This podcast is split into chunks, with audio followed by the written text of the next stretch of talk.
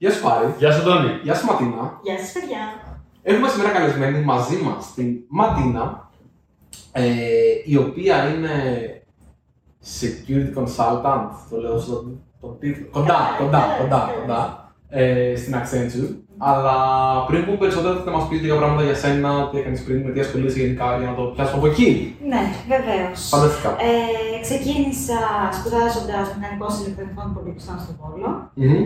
Μια πάρα πολύ ωραία περίοδος στην οποία έμαθα ό,τι μπορούσα να μάθω από, ένα, από μια σχολή, να πάρω τις κατάλληλες γνώσεις και να αποφασίσω και τι θέλω να κάνω στο μέλλον.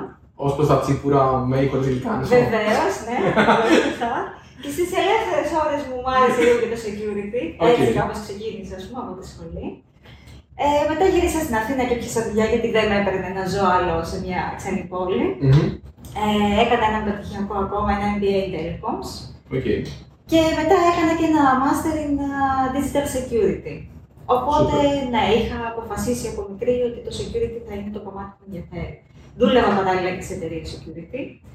Δούλεψα ξεκινώντας με το Υπουργείο Προστασίας του Πολίτη, μετά πήγα στο Κέντρο Μελετών Ασφάλειας, μετά πήγα στη SecTime και στο τέλος το τελευταίο μεγάλο σχολείο για μένα ήταν η Nokia, που έγινα και security architect. Και έμαθα και τα πιο technical details, ας πούμε, πάνω στην ασφάλεια και έκανα και εγώ grow. Τώρα λοιπόν, Και γνώρισες και εμάς, δηλαδή. Πέρα πολύ σημαντικό. εσάς, στο training που κάναμε για Kubernetes και Docker Σωστό. containers και ευτυχώς που είπαμε και εσάς μάθαμε τόσο Ω, ωραία πράγματα. ω, Εντάξει, εντάξει. Δεν, δεν συμφωνάξαμε για αυτά, προχωράμε. Ήταν Πάμε στο πολύ ωραίο επόμενο. το μάθημα απλά κάποιο που κάναμε, θα ήθελα να το επαναλάβουμε. Εννοείται. Αμέ. Χαρά. Και εμ, τώρα δουλεύω ως ε, Security Associate Manager στην Accenture και να λαμβάνουμε ολοκληρωμένες λύσεις ασφάλειας για υφιστάμενους ή καινούριους πελάτες, το οποίο μπορεί να έχει ένα πολύ μεγάλο εύρο από απλά να στήσουμε ένα KMS, να στήσουμε κάποια firewalls ή κάποια ολοκληρωμένη λύση με identity and access management και τέτοια πράγματα. Ωραία. Πες. Οκ. Ε, πάμε λοιπόν, ε, επειδή είπες ε, κάποιους, ε, κάποιους ε, όρους διαφορετικούς, ε, θέλω να πιάσουμε λίγο το identity management. Μπαίνω κατευθείαν στο, στο τεχνικό, γιατί είναι κάτι το οποίο εμένα προσωπικά με έχει απασχολήσει σε διαφορετικές δουλειές που έχω κάνει και είναι κάτι το οποίο μερικές φορές ίσως και εγώ το συγχέω. Οπότε θέλεις να μας πεις λίγα λόγια, τι είναι το identity management, πώς το χρησιμοποιεί μια εταιρεία και ποια είναι τα security θέματα που θέλεις συνήθως να φροντίσεις πάνω σε αυτό. Και μετά θα κάνω κάποιες λίγο πιο specific ερωτήσεις. Γενικότερα, ποιο είναι το πιο, ας πούμε, το, το resource μιας εταιρείας που έχει την περισσότερη security ανάγκη; Το access. Μμμ. Πώς θα κάνουμε authorize και πώς θα κάνουμε authenticate; Ποιος Μπράβο, χρήστης ναι. θα μπορέσει να μπει στα resources της εταιρείας και σε ποια resources θα μπορεί να μπει ο καθένας, γιατί δεν έχουμε και όλοι το ίδιο level και τα ίδια privileges. Οπότε, γι' αυτό το λόγο, φτιάχνουμε ένα identity and access management. Ε, πολύ πολύ απλά θα μπορούσε να είναι ένας LDAP server. Ένα, ένα server, μια μεγάλη database που θα έχει μία λίστα με όλους τους χρήστες μας, μία λίστα με όλα τα IDs τους, με τα χασαρισμένα password τους. Ξέρετε περίπου πώς δουλεύει ένας ε, LDAP. Και Μμμ. κάποια κομμάτια τα οποία θα αποτελούν τους ρόλους τους. Τα Οκ. ειδικά permissions που έχει ο καθένας. Οκ. Οπότε συνδέεται ο Αντώνης, ας πούμε, στον LDAP της εταιρείας. Η εταιρεία βλέπει ότι ο Αντώνης με το email του και το password του ε, ή τα συγκρίνει με το password που έχει αποθηκευμένα τέλος πάντων. Βλέπει ότι είναι ο Αντώνης και του δίνει access στα resources που πρέπει να έχει ο Αντώνης. Μμμ. Οκ. Αν εσύ μπεις ως κακόβουλος και προσπαθήσεις, ας πούμε, να χακέψεις το account του Αντώνη, υπάρχουν κάποια, άλλη, κάποια άλλα features, μηχανισμοί που μπορούμε να βάλουμε από πάνω, όπως τα MFA, Multi-Factor Authentication ή Single Sign-On, για να μπορέσεις να έχεις επιπλέον ασφάλεια σε Οκ. αυτό το access. Οκ. Ε, αυτό το οποίο θέλω να κάνω ε, point out σε αυτό, όχι να κάνω ερώτηση, είναι τη διαφορά authentication και authorization. Γιατί για τους περισσότερους προγραμματιστές αυτά συνήθως είναι το ίδιο πράγμα, ρε παιδί μου. Ότι α, συνδέθηκα στην υπηρεσία, πλέον είμαι μέσα. Αφού το άρχισα να έρχομαι σε επαφή με λίγο μεγαλύτερα και πιο πολύπλοκα συστήματα, ε, κατάλαβα ότι είναι εντελώς διαφορετικό του, το ποιος είσαι και το τι μπορείς να μπορεί να κάνεις. κάνεις, Να ακριβώς. κάνεις εδώ Αυτή μέσα. είναι. Και για μένα ήταν, ήταν mind blowing αυτό το κατάλαβα. Ναι, στην ουσία αυτή είναι η διαφορά. Δηλαδή Ναι. το ένα κοιτάει ε, το authentication, ποιος είμαι, εάν αυτός που λέω ότι είμαι όντως, ισχύει ότι είμαι και μπορεί να γίνει είτε με username password ή κάποιο credential ή κάποιο certificate. Και το authorize γίνεται με κάποιο ρόλο. Δηλαδή ότι εγώ έχω access σε αυτά τα resources και δεν έχω access σε κάποια άλλα. Okay. Και τι επίπεδο, δηλαδή μπορεί κάποια, κάποια να μπορώ να τα δω μόνο ή να τα αλλάξω, να τα Ακριβώς, με τι διαγράψω. rights έχω πάνω στο κάθε ένα resource. Ε, εγώ θα ήθελα να ρωτήσω να πάω λίγο να επεκτείνω σε αυτό και να ρωτήσω με τέτοιο έργο. Εσείς ασχολήστηκε με το ποιος θα πρέπει να πάρει τον κάθε ρόλο ή αυτό είναι κάτι το οποίο έρχεται έτοιμο από την εταιρεία και ε, πιο πολύ ασχολείται με, την- με την καθαρά τεχνική Εξαρτάται, ναι, υλοποίηση. εξαρτάται. Εμείς θα προτείνουμε. Πάντα θα προτείνουμε. Θα προτείνουμε levels of uh, ε, privileges. Και θα πούμε ότι πρέπει, ας πούμε, σε έναν μεγάλο οργανισμό να έχεις τουλάχιστον 5 global administrators. Μμμ. Ε, αρρωσταίνουμε, φεύγουμε από τη δουλειά, γίνονται διάφορα περιστατικά. Πρέπει να έχεις τουλάχιστον 5 global. Ο global έχει access να κάνει τα πάντα. Μμμ. Να βάλει χρήστες, να βγάλει χρήστες, να βάλει permission, να φτιάξει admins. Πέντε, να τα ε, πάντα. οκ. Τουλάχιστον 5 σε ένα μεγάλο οργανισμό. Μμ. Σε μικρούς οργανισμούς θα έχεις τουλάχιστον 2.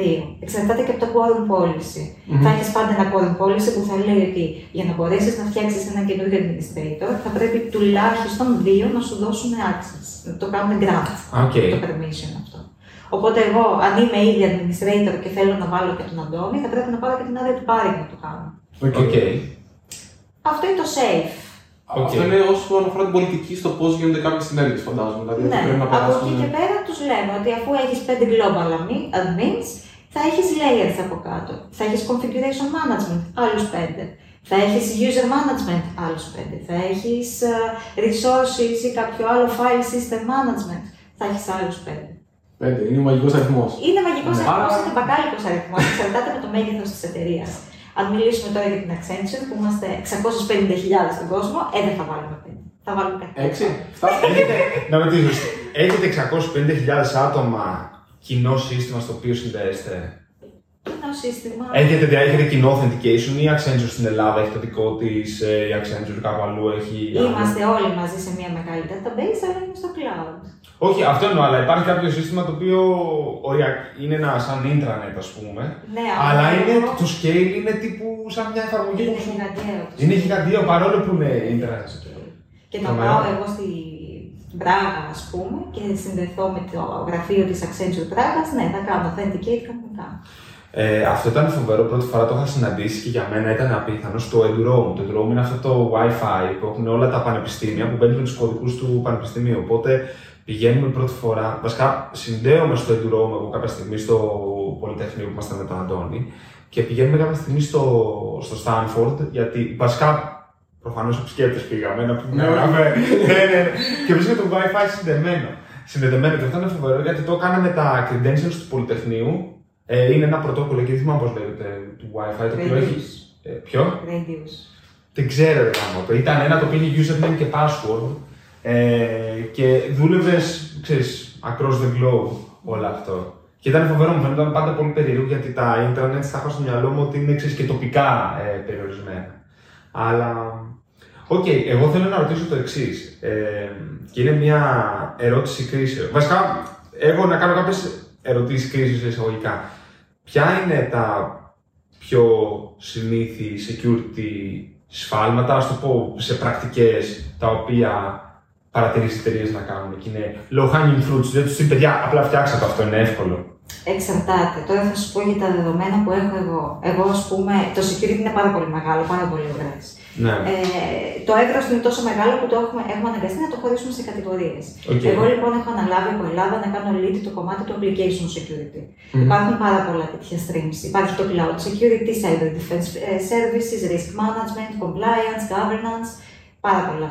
Εγώ όμως θα σου πω σε αυτό που εξειδικεύομαι, για να Ναι. μπορέσω να μιλήσω με περισσότερα πράγματα. Το application security λοιπόν έχει να κάνει με end-to-end ε, automation testing, έχει να κάνει με secure software development life cycle ε, και έχει να κάνει και με DevOps. Οκ. DevSecOps, Containers, Kubernetes. Οκ. Α- Αυτοί είναι οι κλάδοι στους οποίους εγώ κάνω specialize. Ε, για κάθε ένα από αυτά υπάρχουν πολλά πράγματα τα οποία μια εταιρεία προφανώς μπορεί να κάνει καλύτερα και εμείς όταν πάμε της συστήνουμε μια λύση για να ακολουθήσει. Το πιο συχνό είναι το Secure Software Development Life Cycle. Για πάμε. Εκεί, ήθελα, εκεί ήθελα να πάμε. Ναι. Ε, και έχω και παρατηρήσεις για το προηγούμενο επεισόδιο που κάνατε. Όχι το προηγούμενο, ένα από τα επεισόδια που κάνατε. Τώρα Ναι. δεν θυμάμαι ποιο. Που μου λέγατε ότι, θέλατε, λέγατε ότι θέλετε να κάνετε develop μέσα σε έναν container, ο οποίος θα είναι και ο τελικός που θα πάει στο. Α, για προϊόν. πες. Ναι, ναι, ναι. Ε, ήθελα να γράψω από κάτω το σχολιάκι μου, λέω όχι κρατήσω. Όχι. Θα το πω. Θα σου δοθεί η ευκαιρία να Να τους συζητήσω live. Όχι, δεν λόγο. Ναι, ναι, ναι. Για πες. Ε, γιατί ρε πουλάκι μου θέλεις έναν container να τον φορτώσεις με εργαλεία, με Ναι. εργαλεία τα οποία είναι development εργαλεία. Αυτό κατάλαβα δηλαδή ότι θέλεις να κάνεις, για να μπορέσεις να κάνεις το development σου φυσιολογικά. Α, ναι. και Ω. μετά να πάει στο production έτσι. Όχι ακριβώς. Όχι ακριβώς. Οκ. Ε, κα- κάποια ναι, γιατί εγώ το έλεγα αυτό, αν θυμάμαι καλά. Ε, μ, θέλω η βάση μου να είναι το production και on top of it να πηγαίνουν τα development εργαλεία, αλλά μετά να μην πάνε στο τελικό image. Ωραία. Αυτό που θέλω να είναι στο τελικό image, γιατί ίσως, ίσως είναι υπερβολή, αλλά είναι κομμάτι ανασφάλειας, το λέω έτσι, είναι ό,τι χρειάζεται για να τρέξουν τα tests. Δηλαδή θα ήθελα ε, το image το οποίο θα τρέξει το test suite και θα ξέρω ότι είναι όλα ok, αυτό να είναι που θα τρέξει και στο production. Όχι. Εγώ προτείνω όχι. Μπράβο, για πες. Γιατί ε, όλο σου το development θα το κάνεις σε ένα build container. Θέλεις να είναι βασισμένος πρώτα στο production container και μετά σε layers να βάλεις όλα τα υπόλοιπα Αυτό εργαλεία ναι. σου, ούτως ώστε να μπορούν να φύγουν εύκολα μετά. Αυτό ναι, Αλλά αυτά δεν μην θα μπορεί. αφήσει τεστ εργαλεία μέσα, γιατί ακόμα και τα τεστ εργαλεία μπορούν να γίνουν exploit. Δεν χρειάζεται να έχει Ναι. τίποτα, τίποτα μα τίποτα, πέρα από αυτά που, τα, απαρέ- τα απαραίτητα για να λειτουργήσει σωστά η εφαρμογή σου. Δεν υπάρχει νόημα να του βάλεις ένα εργαλείο. Πες ότι κάνεις κάτι networking. Ναι. Φτιάχνεις ένα firewall. Και το testing σου απαιτεί να στείλεις κάποια πακέτα. Και βάζεις Ναι. ένα Scapy, ας πούμε, μέσα. Πες ότι είναι Python το application Οκ. και θες να βάλεις ένα Scapy. Το Scapy μπορεί κάποιος να το βρει μέσα και να πει: Εδώ είμαστε. Α Και στείλω να ένα έχει- malware ναι. πακέτο θέλω τώρα που βρήκα και το Scapy μέσα. Οκ. Και είναι εύκολο και περασμένο. Οπότε, κάνω συγγνώμη, να κάνω δύο-τρία checkboxes. Τον φάκελο.git τον βάζουμε μέσα στο Docker image ή όχι. Καλύτερα. Τέλεια. Ε, Καταρχάς μπορεί να έχει μυστικά που είχαν ξεφύγει κάποια Ναι. στιγμή σε ένα git Ναι, history. δηλαδή, Αυτό, το έχεις θέλω. ένα git history μέσα. Γιατί να, να, να στείλει όλα σου τα δεδομένα. Έτσι. ούτε markdown, ούτε YAML αρχεία. Δεν θες τίποτα, το κώδικα. Τίποτα, τίποτα. Μόνο το κώδικα και τα απαραίτητα εργαλεία που χρειάζεται για να τρέξει ο κώδικας. Έχεις ακούσει τα...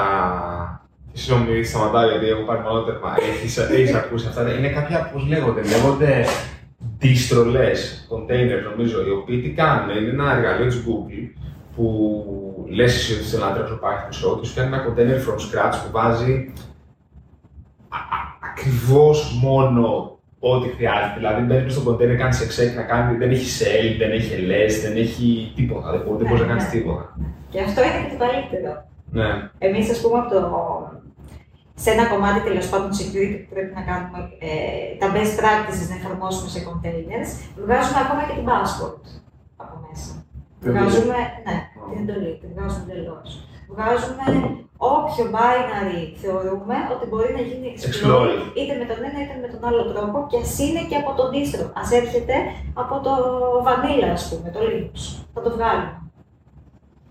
Είναι, είναι μεγάλο θέμα αυτό και εντάξει, σίγουρα το να πας σε container σε βοηθάει γιατί μπορείς να έχεις τέτοιες διανομές. Ενώ ας πούμε σε ένα virtual machine, κάπως πρέπει να διαχειριστείς αυτό το πράγμα. Δεν, δεν είναι τόσο εύκολο να πεις ότι τα, τα εξαφανίζω όλα από μέσα. Δηλαδή, Αλλά στο container είναι εύκολο να το κάνεις. Και σε παίρνει. Γιατί όπως είπαμε, development θα κάνεις με το build container. Ναι, ναι, δεν θα ναι, κάνεις ναι, με ναι. αυτό. Ναι, οκ. Οπότε δεν έχει νόημα, είναι το ίδιο πράγμα. Απλά πετάς 5 layers παραπάνω. Ναι. Και απλά μετά αυτά δεν τα έχεις στο production. Ναι, δεν, δεν φτάνουμε μέχρι εκεί.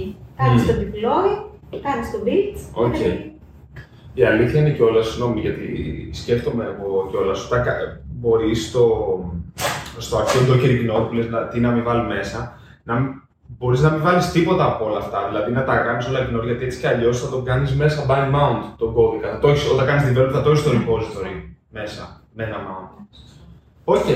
Θα αλλάξω, να σου πω κάτι, θα αλλάξω τη γνώμη μου γιατί δεν το περίμενα. Όταν πεις ότι τα τεστ εργαλεία και όλα αυτά μπορούν να γίνουν exploit, που είναι κάτι προφανές, δεν ξέρω, δεν μου είχε περάσει από το μυαλό.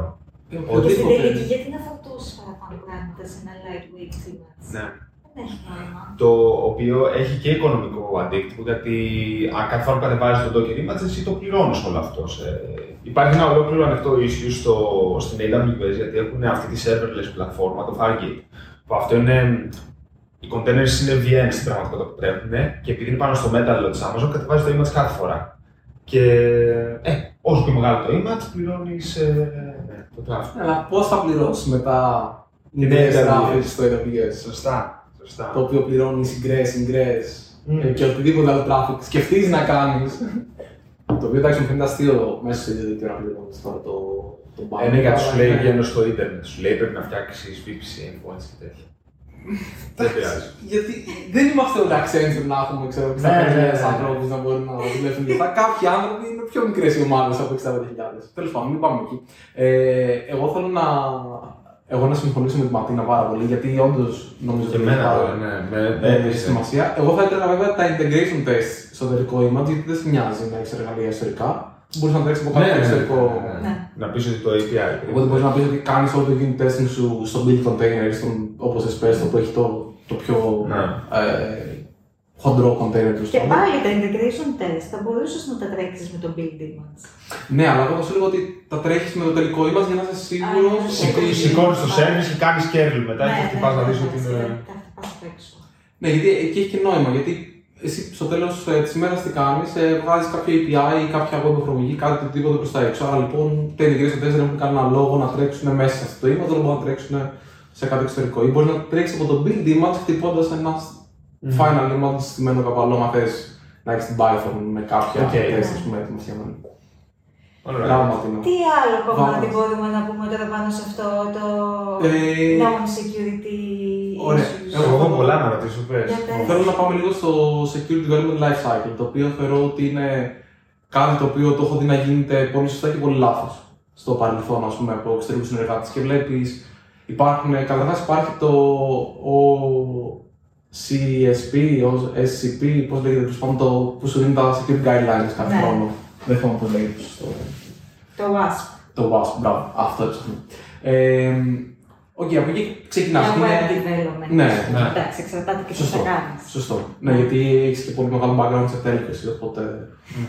Όχι, είναι λογικό να, ε, να ξέρεις και αυτό το κομμάτι που εμείς το, το αγνοούμε σε μεγάλο βαθμό. Ξεκινάς από το OWASP ή κάτι αντίστοιχο με το OWASP, το οποίο θα σου δώσει την, την πρώτη μαγιά. Πώς ε, στήνεις και τι είναι, πώς πώς αποφασίζεις τι είναι τα σημαντικά σημεία που πρέπει να βοηθήσεις σε κάθε εταιρεία, σε κάθε ομάδα; Δεν είναι μόνο τα σημαντικά σημεία. Εγώ πιστεύω ότι είναι και το σημαντικό το πού θα τα βάλεις στα τεστ. Οκ. Κάθε φορά νομίζω ότι το Security Development Life Cycle έχει ένα process το οποίο πρέπει να τρέξει, που να έχει κάνει integrate το security, Μμμ. ούτως ώστε να έχω security από τη στιγμή που ξεκινάω να γράφω τον κώδικα. Μμμ. Δεν έχει νόημα να πάω να τον χτίσω, το security να πάω να το βάλω στο τέλος. Οκ. Γιατί θα πρέπει να κάνω κάποιο redesign, ίσως χρειαστεί να αλλάξω κάποια πράγματα. Δεν έχουμε σκοπό να κάνουμε πίσω γυρίσματα. Θέλουμε να βάλουμε το security από την αρχή. Μμμ. Οπότε τα tests πρέπει να μπουν από την αρχή. Μμμ. Οπότε, το πρώτο πράγμα ας πούμε, που πρέπει να κάνω, που είναι που προτείνουμε και στους πελάτες μας, θα κάνεις integrate το security από τη στιγμή που αποφασίζεις την ιδέα για το προϊόν. Έχω ένα Πώς το κάνω προϊόν, αυτό; έχω μια ιδέα και η ιδέα μου είναι να κάνω κάτι webικό, ας πούμε, ένα application webικό. Ε, τα security requirements θα βγουν στην αρχή. Μμμ. Όπως θα πεις ότι θέλω το webικό μου να του βαράω μια kernel και να μου επιστρέφει αυτό το response, έτσι θα του πω ότι αυτή η, η επικοινωνία πρέπει να είναι authenticated. Οκ. Οπότε, άμα το έχω πει από την αρχή, ξέρω ότι κατά τη διάρκεια που κάνω το development, τα βάζω, τα κουμπώνω στον κώδικα από την αρχή. Οπότε, πρέπει να τρέξουν και τα ανάλογα tests. Όταν θα κάνω το unit test, όταν θα κάνω το functional test, όταν θα κάνω το integration test, όλα αυτά θα έχουν μέσα και κομμάτια security. Οκ. Άρα δεν φτιάχνω μια εφαρμογή και μετά πάω και λέω ποια endpoint θα κλείσω. Αλλά ξεκινάω ότι έχω μια authenticated εφαρμογή και ίσως κάποια που θα τα ανοίξω ή να αποφασίσω κάποια διαφορετική πολιτική. Ναι, Ε. και έτσι είναι το σωστό. Γιατί δεν θέλεις να φτάσεις στο τέλος και να συνειδητοποιήσεις ότι ξέρεις κάτι, έχω αφήσει τρεις πόρτες ανοιχτές. Τι Μμμ. πρέπει να κάνω για να τις κλείσω. Όχι, θα ξεκινήσεις από την ανάποδη μεριά. Ποιες πόρτες χρειάζομαι να ανοίξω και αυτές οι πόρτες. Allows Security. Τη χρειάζομαι, ναι. Ναι. Μάλιστα.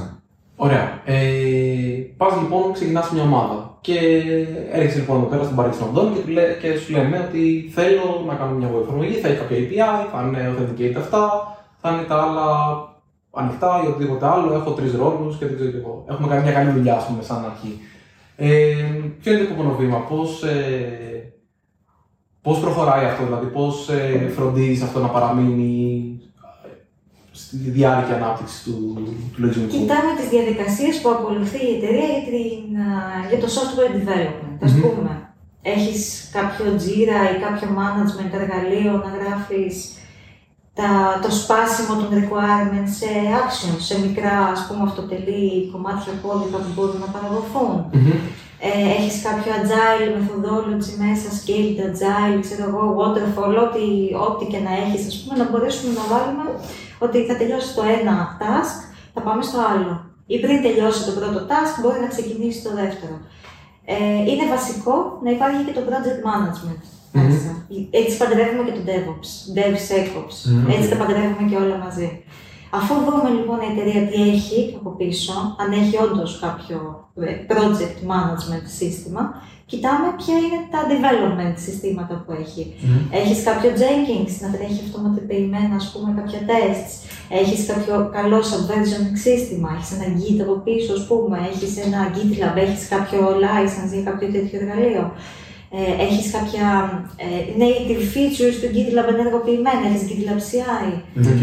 Να μπορέσουν να σου τρέξουν, ας πούμε, αυτοματοποιημένα κάποια pipelines κάθε φορά που πετάς ένα commit; Οκ. Πρέπει να ελέγξουμε όλο το as is. Και μόλις ελέγξουμε όλο το as is, τότε πάμε και στήνουμε το process. Μμμ. Του λέμε οκ. ότι θα σου φτιάξω ένα pipeline που θα λέγεται security και θα τρέχει ένα commit. Ε, θα λέγεται ας πούμε security auditing. Γιατί Οκ. το πρώτο πράγμα που μπορείς να κάνεις είναι μόνο audit, δεν μπορείς Μμμ. να τεστάρεις κάτι στην ουσία. Ένα test που θα λέγεται security integration, που μπορεί όντως να πετάει κάποια curl με malfunction πακέτα Και να να δει, βλέπεις παιδί μου, ότι δεν. τι επιστρέφει. Ε, ότι άμα δεν βάλω κάποιο cookie δεν πρέπει να πάρω, πρέπει να πάρω ένα 401, άμα βάλω Ναι, δεν έχω ένα ακριβώς, 403 και το καθεξής. Οκ. Ε, αν έχω tokens, αν έχω authentication, αν έχω όλα αυτά τα πράγματα και έτσι το στήνει. Στην ουσία πάμε χέρι-χέρι μαζί με τον πελάτη, Μμμ. βλέπουμε τι έχει, βλέπουμε πού θέλει να πάει, ποιο είναι το vision του και προτείνουμε την κατάλληλη λύση. Μμμ. Οκ. Φαντάζομαι ότι αυτό είναι ένα ζωντανός οργανισμός όμως. Ε, δηλαδή δεν, εμ, δεν είναι ότι «Α, ωραία, κάνουμε το security σήμερα και σε πέντε χρόνια αυτό συνεχίζει να υπάρχει. Δηλαδή αυτό πηγαίνει χέρι-χέρι σε έναν βαθμό. Δηλαδή, δηλαδή και φαντάζομαι υπάρχει ένα μεγάλο workload στην αρχή για το χτίζουμε, αλλά μετά αυτό θέλει μια ξέρεις, επικαιροποίηση, ας πούμε. Θέλει δυστυχώς συνέχεια. Φαντάζομαι, ναι. Ναι. Θέλει τα best practices που βγαίνουν κάθε φορά να, μπο- να προσπαθούμε να τα κάνουμε integrate. Οκ. Γιατί αλλάζουν, πώς να σου πω, σπάνε αλγόριθμοι. Ναι, ναι, ναι. Ή Τα κλειδιά μπορεί να μην είναι πλέον το 128 ας πούμε του AES το πιο κατάλληλο για να χρησιμοποιήσεις για κρυπτογραφία από εδώ και πέρα. Αν και ακόμα είναι safe, ας πούμε, έχει βγει ότι είναι safe, θα πρέπει να πάω στο 256. Τέτοια Οκ. πράγματα θα πρέπει. Μπορεί να φαίνονται τώρα χαζά και μικρά, ποιος θα πάρει έναν υπερυπολογιστή να σπάσει έναν αλγόριθμο. Κι όμως θα πρέπει να είμαστε καλυμμένοι. Μα αυτό λέγαμε και για το SHA-1, το hashing algorithm, μέχρι που βγήκε ένας και είπε παιδιά, έφτιαξα δύο αρχεία με το ίδιο hash και τότε ακόμα και το ίδιο το Git άλλαξε όλο το hashing Ναι. algorithm σε, σε δύο. Αυτά απλά θα συμβούν. Το ερώτημα είναι πότε, όχι νομίζω αν θα συμβούν. Ε, σε αυτά τα πλαίσια ήθελα να ρωτήσω κάτι. Ποιος πιστεύεις είναι ο καταλληλότερος τρόπος κάποιος να ενημερώνεται για κενά ασφαλείας τα οποία πρέπει να προσέξει, CVEs ή οτιδήποτε τέτοιο; Δηλαδή αυτό πώς μπορείς να το κάνεις integrate μέσα στην εταιρεία σου; Υπάρχει κάποια mailing list, υπάρχει. Σίγουρα Πώ υπάρχει. μένεις up to date με αυτό, Γιατί εγώ προσωπικά δυσκολεύομαι. Σίγουρα υπάρχουν mailing lists και σίγουρα μπορείς να γραφτείς και πας σε κάποιο από τα site που σου πετάει τα CVs. Το πιο εύκολο να κάνεις είναι να κάνεις integrate ένα automated job, ένα security job που θα τρέχει τα vulnerabilities και θα σου πετάει κάθε φορά ότι αυτό το vulnerability είσαι σε αυτή τη version, ας πούμε. Μμμ. Το semantic Μμμ. version είναι το 1, 2, 3 και στην 1, 2, 3 βρέθηκε αυτό το CVE. OK. Και είναι Dependabot, πώς το Το λέει. οποίο πρέπει να τρέχεις καθημερινά και θα Ναι. πρέπει να ενημερώνεται με βάση το πάνω database. Θα βάλεις ένα Nessus, θα βάλεις ένα OpenSCAP, θα βάλεις ένα εργαλείο που θα κάνει αυτή τη δουλειά. Οκ.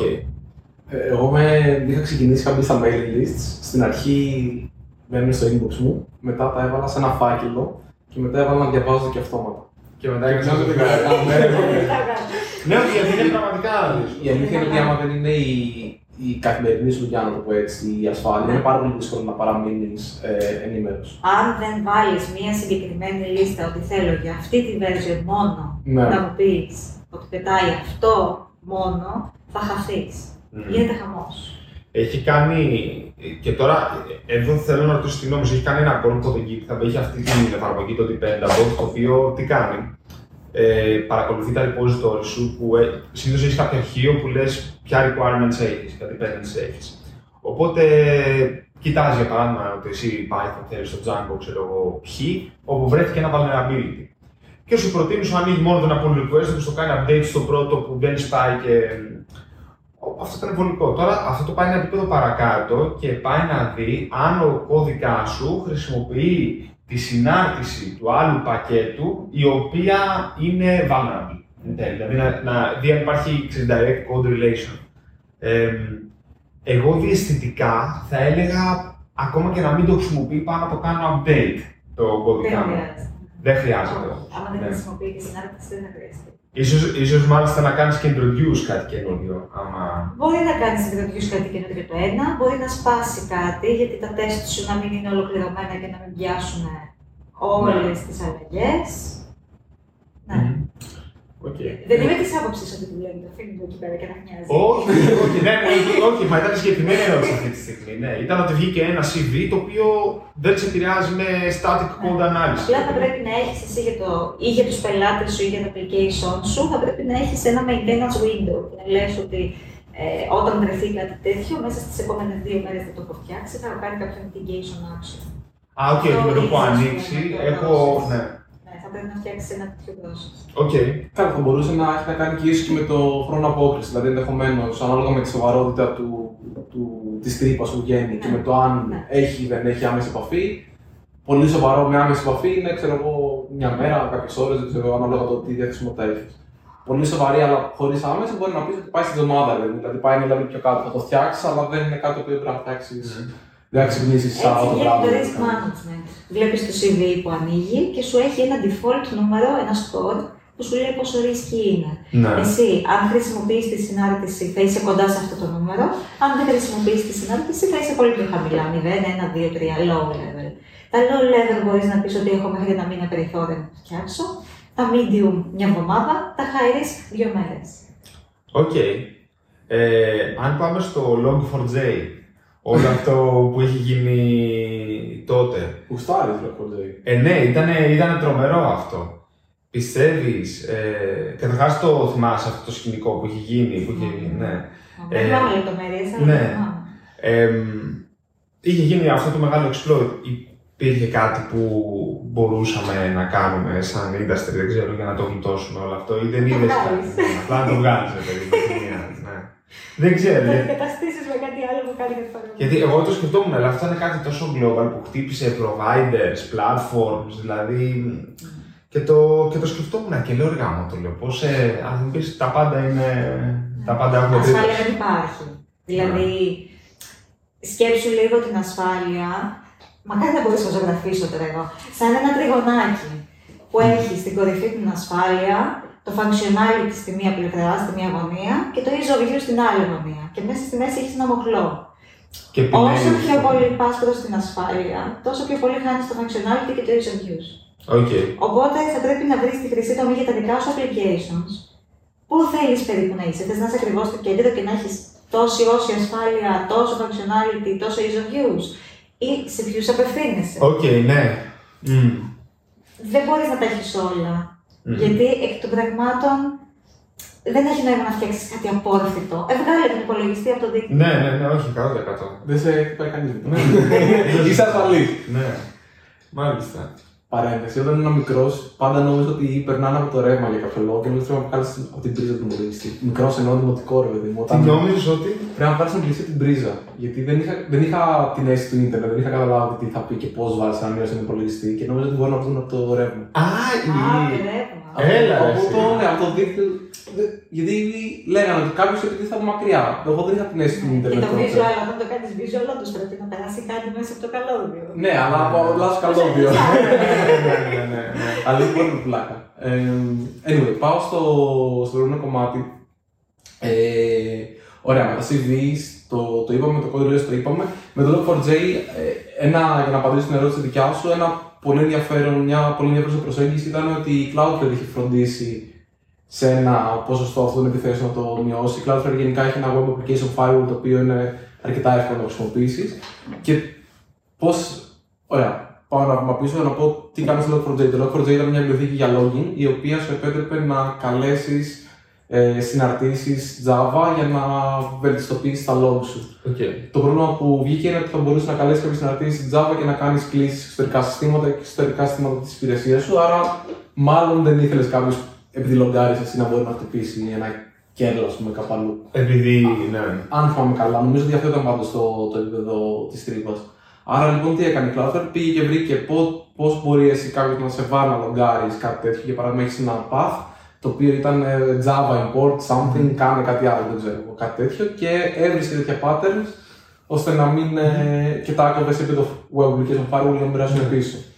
Δεν νομίζω ότι μπορείς να κάνεις εύκολα όμως ε, τέτοια πράγματα. Ή σε search indexes. Το είχαν κάνει, νομίζω ότι είχαν πει στην Elastic ή άλλα search indexes που ήταν στην Java και έψαχνε ο άλλος ε, curl, ε, ξέρω εγώ, google.com και έκανε denial of service attacks πάνω στη, στην Google, ας πούμε, από εγώ ένα πράγμα, ένα πράγμα που είχα δει να γίνεται είναι αυτό που είπε η Ματίνα ότι δεν κάνει. Είναι ότι πράγματα που δουλεύουν δεν τα πειράζεις. Οπότε δεν κάνεις update πράγματα, πλέον είσαι αρκετά deprecated.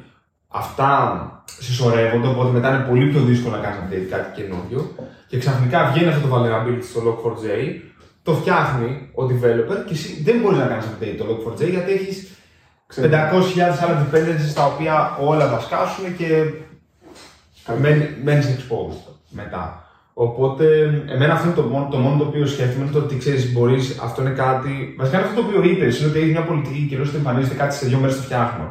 Ε, και αυτό, εφόσον το κάνεις, ξέρω εγώ, φαντάζομαι είναι λίγο πιο δύσκολο, ε, πιο εύκολο να πας ένα βήμα παρακάτω. Ε, θέλω να κάνω μια τύπο ας πούμε, φιλοσοφική ερώτηση, να σε ρωτήσω. Ε, υπάρχει ένα κίνημα, ας πούμε τώρα, σιγά σιγά να καταργηθούν τα passwords, ότι θεωρούνται η πιο εύκολη τρύπα, ρε παιδί μου. Ε, Πώς το βλέπεις αυτό, Το password δηλαδή ναι. authentication. Ναι.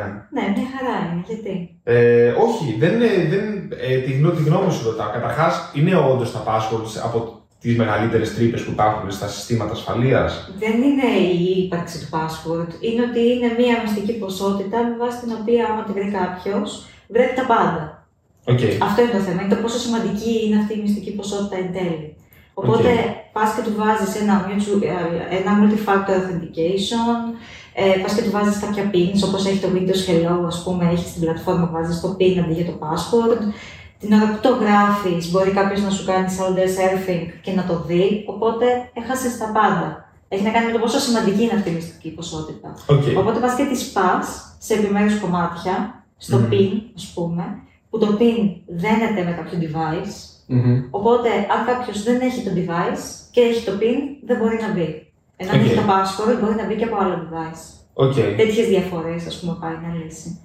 Και Okay. έχει να κάνει και με την ε, ασφάλεια από κάποιον δικό σου. Δηλαδή, αν κάποιος συνεργάτη σου δει το password σου ή κάποιος δικός σου στο σπίτι δει το password σου, Mhm. τι θα μπορέσει να κάνει, άμα θέλει να κάνει κάτι exploit. Να μην μπορούν δηλαδή με, με, με όλη τη δύναμη, γιατί το password έχει όλη τη δύναμη. Είναι στα mail σου, είναι στο team σου, είναι στα έγγραφά σου, είναι στον υπολογιστή σου. Οπότε είναι αυτό που λέμε κάτι που έχεις στο μυαλό σου και κάτι που έχεις στα χέρια σου. Δηλαδή κάτι που. Mm. Ναι, είναι Ένα κάτι που pass. ξέρεις, είναι κάτι που έχεις και Ναι. κάτι που είσαι. Μπράβο. Αυτά είναι δύο πράγματα. Το ξέρεις είναι το password. Το έχεις μπορεί να είναι κάποιο USB Χρήση, token, ναι. ας πούμε, τέτοιο. Το έχεις πάνω σου είναι το face recognition, voice recognition. Οπότε Και συνδυασμό. Υπάρχει, vo- υπάρχει voice recognition σε. Έλα ρε. Σε security συστήματα. Ναι, αλλά δεν δουλεύει πάρα πολύ καλά. ναι, Για εντάξει, να το ναι, ναι, ναι, πω. όχι, αυτό Αλλά φαντάζομαι. ναι. Ε, 3D signatures, να κάνεις εσύ μια υπογραφή. α, έλα, να κάνεις κάποιο Ναι, gesture εκεί. Να Οκ. κάνεις gesture. 3D όμως. Ε. Ναι, 3D. Οκ. Να την κάνεις live, παιδί μου. Και να αναγνωρίσει αυτό το Τύπου, πράγμα. πώς το λέγανε αυτό της Microsoft. Ή το που λέει στο περπάτημα. Το περπάτημα. Με το περπάτημα. Το περπάτημα κατά ανθρώπου λέει είναι μοναδικό. Ναι, και, Δεν και για το μπορούμε να- heartbeat λένε, για το, για το χτύπο της καρδιάς ότι έχει ένα, ένα συγκεκριμένο pattern του κάθε Ναι. ανθρώπου.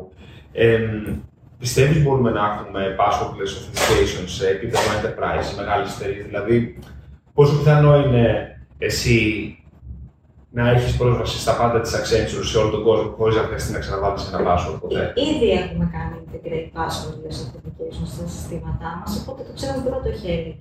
Κοίτα, δεν καταργεί την έννοια του password, υπάρχει, Συμπληρώνει. αλλά δεν το χρησιμοποιεί συνέχεια. Γιατί υπήρχαν πολλοί που λέγανε: OK, ρε παιδί μου, πλάκα έχει αυτό, αλλά είναι για απλά sites τα οποία δεν τα νοιάζει το security και όλα αυτά. Οπότε γι' αυτό Όχι, ρωτάω. όχι. Είναι κάτι το οποίο Υπάρχει και είναι. το έχουμε κάνει integrate και εμείς. Εγώ Οκ. στο laptop μου, ας πούμε, πρέπει να πούμε το Windows Hello PIN κάθε φορά. Ή Οκ.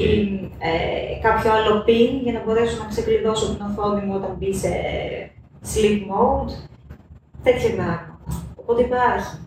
Βασικά ίσως δεν είναι password που λες, απλά είναι ότι έχεις κι άλλους παράγοντες θα έλεγα. Ε, το καθόλου υπάρχει password password, θα λες. πρέπει να αντικατασταθεί από κάποιο κλειδί που θα Υπάρχει, έχεις. αλλά δεν χρησιμοποιείται συνέχεια και σε όλα για να Μμμ. μπορέσεις να κάνεις authenticate οτιδήποτε και να κάνεις πριν και βάζεις password. Βάζεις το PIN, το αντικαθιστά με ένα PIN Μμμ. ή εφαρμογή από το κινητό, το authenticator ας πούμε, που έχει ένα νούμερο και πρέπει να γράψεις αυτό το νούμερο για να κάνεις authentication. μμμ. Αυτό θεωρείται password. λες. Ε, εγώ πάντως που καταλαβαίνω μπορείς να έχεις, πα- άμα έχεις ειδικά και ένα, ένα token το οποίο παίρνει και πάνω touch, αυτό το παίρνεις παντού μαζί σου είσαι όντως πραγματικά passwordless. Δεν είσαι passwordless, αλλά το password είναι αποθηκευμένο σε μια συσκευή που Πρόσεξε, ξεκινάει. και αυτό είναι, Και όμως δεν είναι το password εκεί. αυτό είναι παραπάνω, είναι ένα Είναι πα- ένα public token. private κλειδί. Ναι, Οκ. είναι μια άλλη μυστική ποσότητα που είναι διαφορετική από το password. Πάντως αυτό ήταν που έβλεπα εγώ τώρα, ε, ασχολούμαστε λίγο με το κομμάτι του WebAuthn, γιατί θα υλοποιήσουμε κάτι για ένα πελάτη, το οποίο είναι στην ουσία passwordless authentication στο, στο browser. Και ξέρεις, ε, σκάβοντας μέσα το λίγο παραπάνω που λέω ότι είναι public-private κλειδιά, εγώ νιώθω πολύ παραπάνω ασφάλεια με ένα password από ένα password, γιατί πρώτον αυτά είναι πραγματικά μοναδικά. Δεν είναι ε, βάζω το όνομά μου και αλλάζω πέντε γραμμές ή οτιδήποτε. Είναι κάτι που είναι δεν είναι καν ε, λέξεις από ένα λεξικό και εκτός αυτού, ε, όταν είσαι σε browser επίπεδο, δεν κάνει expose καν ο browser τα public-private κλειδιά, οπότε αυτά δεν μπορούν να λικάρουν, δεν λικάρουν Τα πολύ. private δεν πρέπει να φύγουν. Όχι, δεν σε κάνει expose καν, Private. δεν σε κάνει expose καν προγραμματιστικά αυτά. Ναι. Αυτά που φτιάχνει για σένα ο Α, Δεν browser. θα κάνει retrieve για να κάνει την Δεν μπορεί ο φωτογράφηση προγραμματιστής και- καν να το Ναι, πάρει ναι, αυτό να το ναι. λικάρει. Και είναι πραγματικά. Δεν θα έπρεπε, ή το έχουν συνδυάσει να μην πρέπει. Δεν Ναι, ξέρω. όχι, αυτό δεν υπάρχει, δεν υπάρχει κάποιο public API. Εντάξει, ε, επίσης είναι τα replay attacks τα οποία προστατεύεις με τέτοια πράγματα. Γιατί αυτό το θυμάμαι, ε, είχαμε. συ- Όχι, είχα. Είχα συμμετάσχει. Όχι, είχα συμμετάσχει. Είχα χρησιμοποιήσει ένα σύστημα που είχαν σχεδιάσει. Να το πω ακριβώς, να μην φανεί ότι εγώ είχα μέρος αυτού σε αυτό το πράγμα. Ένα σύστημα το οποίο ήταν φτιαγμένο ώστε να μπορεί να παίξεις και χωρίς HTTPS. Γιατί ήταν ε, φτιαγμένο για mobile συσκευές πριν από 10 χρόνια. Οκ. Δεν ήταν. Τέλος πάντων ήταν στα specs τότε. Οπότε αυτό που είχε γίνει είναι ότι αντί να έχει ένα API key το οποίο έστελνε συνέχεια, έστελνε ένα συνδυασμό του, του user ID σου ε, και του χασαρισμένου API key με την ώρα. Οπότε αυτό είχε ισχύ για παράδειγμα για ένα λεπτό ή για πέντε λεπτά. Για τα replay attacks. Μμ, Οπότε Ναι. ακόμα και αν κάποιος έπαιρνε ε, πρόσβαση και έπαιρνε κάποιο. Δεν ε, είχε κανένα νόημα request που μετά, έκανε. Γιατί είχε χάσει την- Θα μπορούσε για 5 λεπτά ή για ένα λεπτό ή για όσο χρόνο Ναι. ήθελε να είσαι ασφαλής ότι παίζει αυτό, αλλά που εσύ πρέπει να στείλεις και ένα header χρόνου ή θα έστελνε λάθος header χρόνου, άρα δεν θα έπαιζε το hash, ή θα έστελνε στο σωστό, άρα θα ήξερε ο server ότι είναι παλιό αυτό το request. OK, έλα ρε. Νομίζω ότι έτσι το κάνει και η Amazon ε, όταν κάνει sign requests. Αυτό. Σόπα, ρε, οκ. Πολύ καλό. Ε, θέλω να ρωτήσω, βλέπεις, εγώ φέρνω όλα τα φιλοσοφικά ερωτήματα. Ε, το άλλο είναι, εμείς χρησιμοποιούμε στην εταιρεία OnePassword, σαν password manager. Ε, και ένα από τα πράγματα τα οποία κάνει το OnePassword, που εγώ θα πω shamelessly ότι το χρησιμοποιώ, είναι μπορεί να σου αποθηκεύσει την πληροφορία για να κάνεις two-factor authentication. Αυτό τι κάνει, διαβάζει το QR code που σου εμφανίζει για να κάνεις register για, το, για αυτό το algorithm, το TOTP και το αποθηκεύει encrypted στο δικό του store. Οπότε εσύ κάθε φορά που κάνεις decrypt το one password, αυτό μπορεί πέρα από το να σου συμπληρώσει το password, να σου συμπληρώσει και ε, το one time, pa- ναι, το 2FA, το one time password. Αυτό το side effect που έχει είναι πως επειδή το one password το έχεις σε όλες σου τις συσκευές, αφού γίνει encrypt με το master key που έχεις, πηγαίνει σε όλες τις συσκευές. Άρα σε όλες τις συσκευές έχεις και το password και το 2FA. Είναι τρύπα αυτό; Μόνος σου το είπες, το έχεις σε όλες τις συσκευές. Οκ. Δηλαδή, αν κάποιος καταφέρει Να πάρει να το master πάρει key. access στο Master Key, θα το βρει. Βέβαια θα μου πεις πόσο ασφαλέ είναι το Master Key. Έχει να κάνει με αυτό. Μμμ. Αν το Master Key δεν το έχεις. Το έχεις στο backup, το έχεις στο backup. Ε, Φαντάζομαι. όχι, το κρατάει στη μνήμη, δηλαδή το συμπληρώνεις κάθε φορά. Το κρατάει στη μνήμη. Η μνήμη τι είναι, virtual, γίνεται dump. Γίνεται dump. Α, ναι, άμα σου τα πάρει τον υπολογιστή, λες. Ναι. Ναι, πολύ καλό. Άμα γίνει dump η μνήμη, γεια σας. Νομίζω ότι χρησιμοποιεί hardware encryption βέβαια και απλά κρατάει. Αν έχει hardware encryption, ναι, δεν θα σου κάνει τίποτα. Χρησιμοποιεί. Δεν ξέρω στο browser αν μπορεί να το κάνει, γιατί υπάρχει και browser extensions, αυτό που δεν χρησιμοποιεί την desktop εφαρμογή. Δεν, δεν το έχω χρησιμοποιήσει. το- Αυτό σίγουρα είναι λιγότερο ασφαλές στο browser extension το οποίο δεν χρησιμοποιεί την εφαρμογή γιατί έχω και στο OnePassword και σε άλλες συσκευές μου έχει τύχει, επειδή έχει κρασάρει η εφαρμογή, να μην χρειάζεται το κλειδί μετά όταν ξεκρασάρει. Οπότε κάπου- Όπα, ρε. Ναι. Ε, Δεν είναι ο εύκολος συναισθημός. τρόπος για να δεις τι κάνει και τι δεν κάνει, εφόσον είναι third party application, είναι vendor που το έχει, να δεις το FIPS compliance που έχει. FIPS Α. compliance level, αν έχει τρία, είμαστε καλά. Σημαίνει ότι δεν αποθηκεύονται κλειδιά σε memory ή δεν μπορούν να πάρουν κλειδιά Να, ρε, από να- dumps. Οκ. Ναι. Ε, αυτό το οποίο τώρα που είπες ε, με το dump με προβλημάτισε είναι το ότι στην πραγματικότητα όταν εσύ εισάγεις ε, ένα USB ε, stick στον υπολογιστή σου, αυτό μπορεί να τρέξεις πράγματα με τη μία. Το USB. Ναι. Ήταν, ε, Ναι.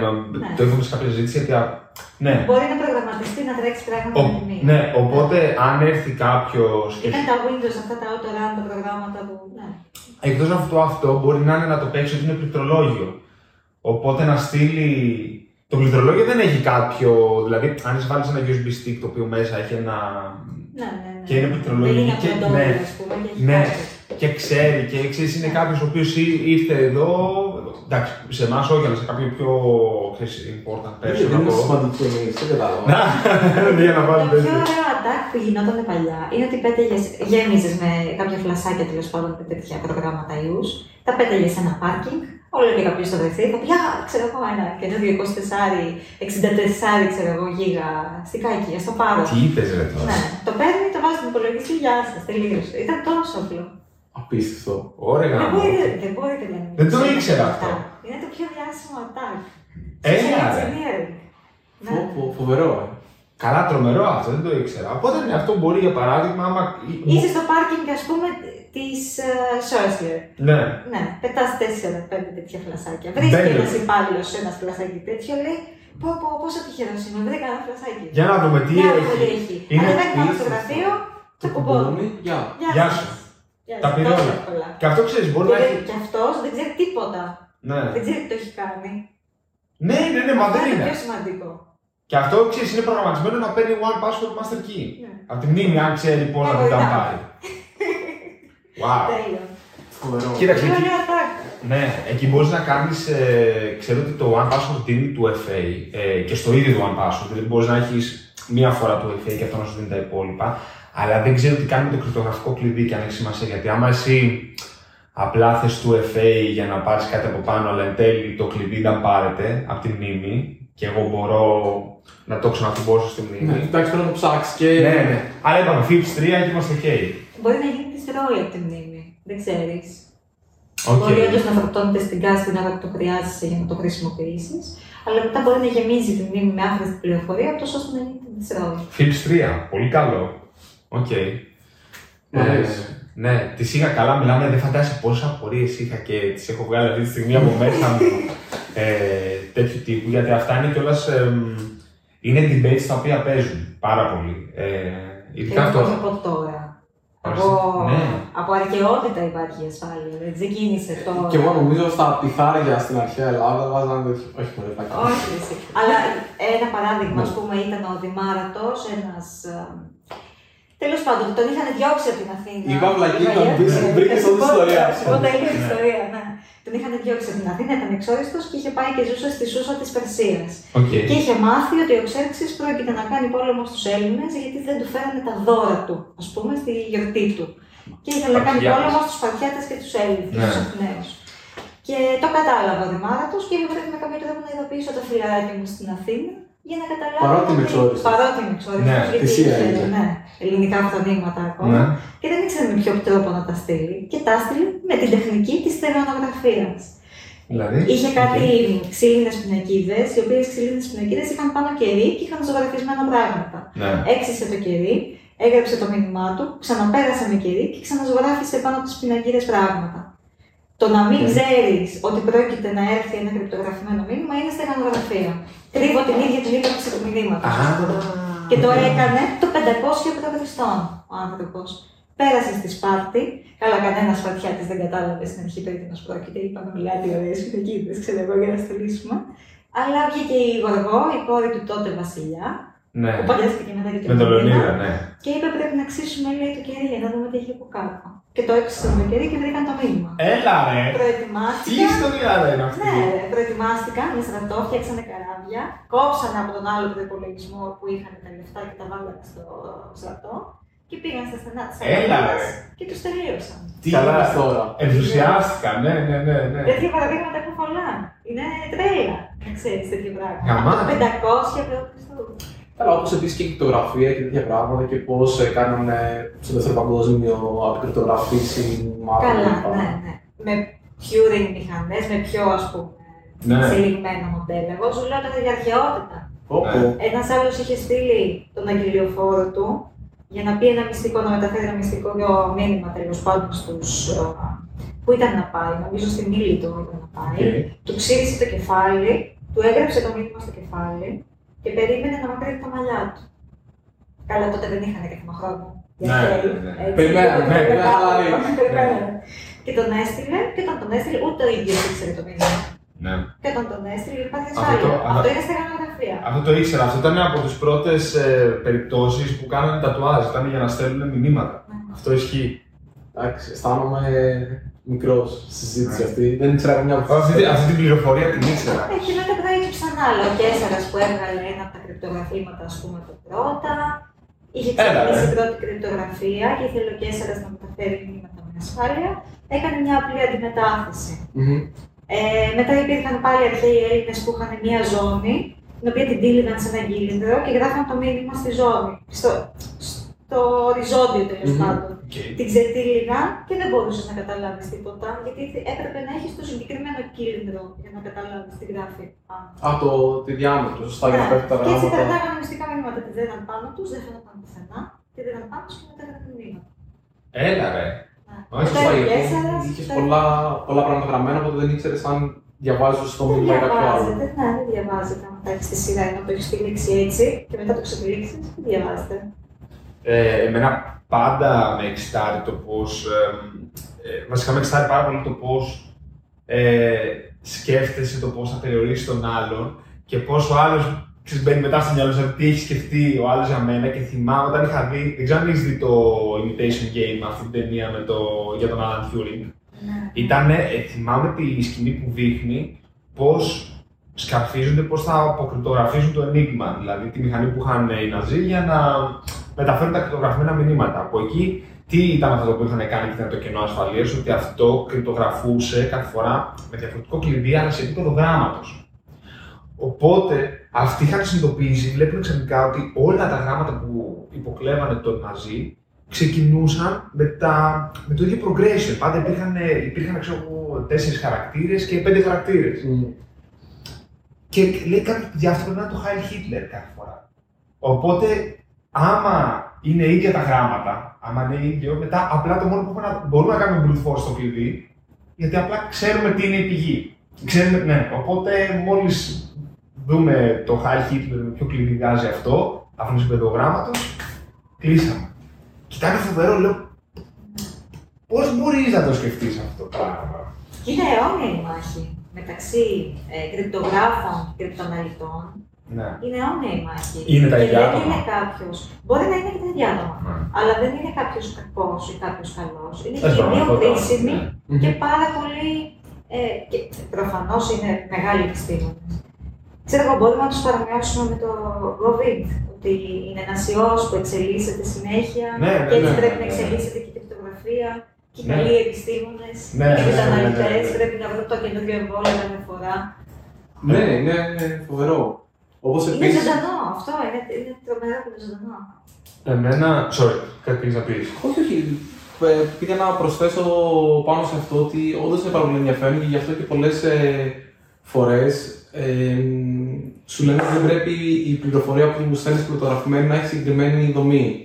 Γιατί μάλλον ταιριάζει σε αυτό που έλεγες πριν, ότι εγώ αν ξέρω ότι ο πρώτος χαρακτήρας πρέπει να είναι αυτός ή κάποιο Ναι. σάμπι στη της πληροφορίας, είναι πολύ πιο εύκολο να σπάσω το κλειδί από το να κάνω κάθε φορά. Πρέπει να κάνεις συμφέρει το λιγότερο δυνατό κάθε φορά. Εμένα αυτό το οποίο με τρέλανε και πο- αυτό είναι κάτι άλλο που δεν θα σκεφτόμουν. Ε, έχει τύχει και εγώ μπλεχτεί σε κάποια projects τα οποία έχουν να κάνουν ε, ε, με κρυπτογραφία τελευταία. Και ένα από αυτά τα πράγματα τα οποία έμαθα είναι τα side channel attacks, τα οποία εγώ δεν τα ήξερα. Και αυτό το οποίο με τρέλανε είναι προς την κρυπτογραφία ακόμα ένα πράγμα που επίσης ασχολούμαι τελευταία στην κρυπτογραφία είναι τα elliptic curves, που είναι ένας διαφορετικός τρόπος ε, κρυπτογράφησης.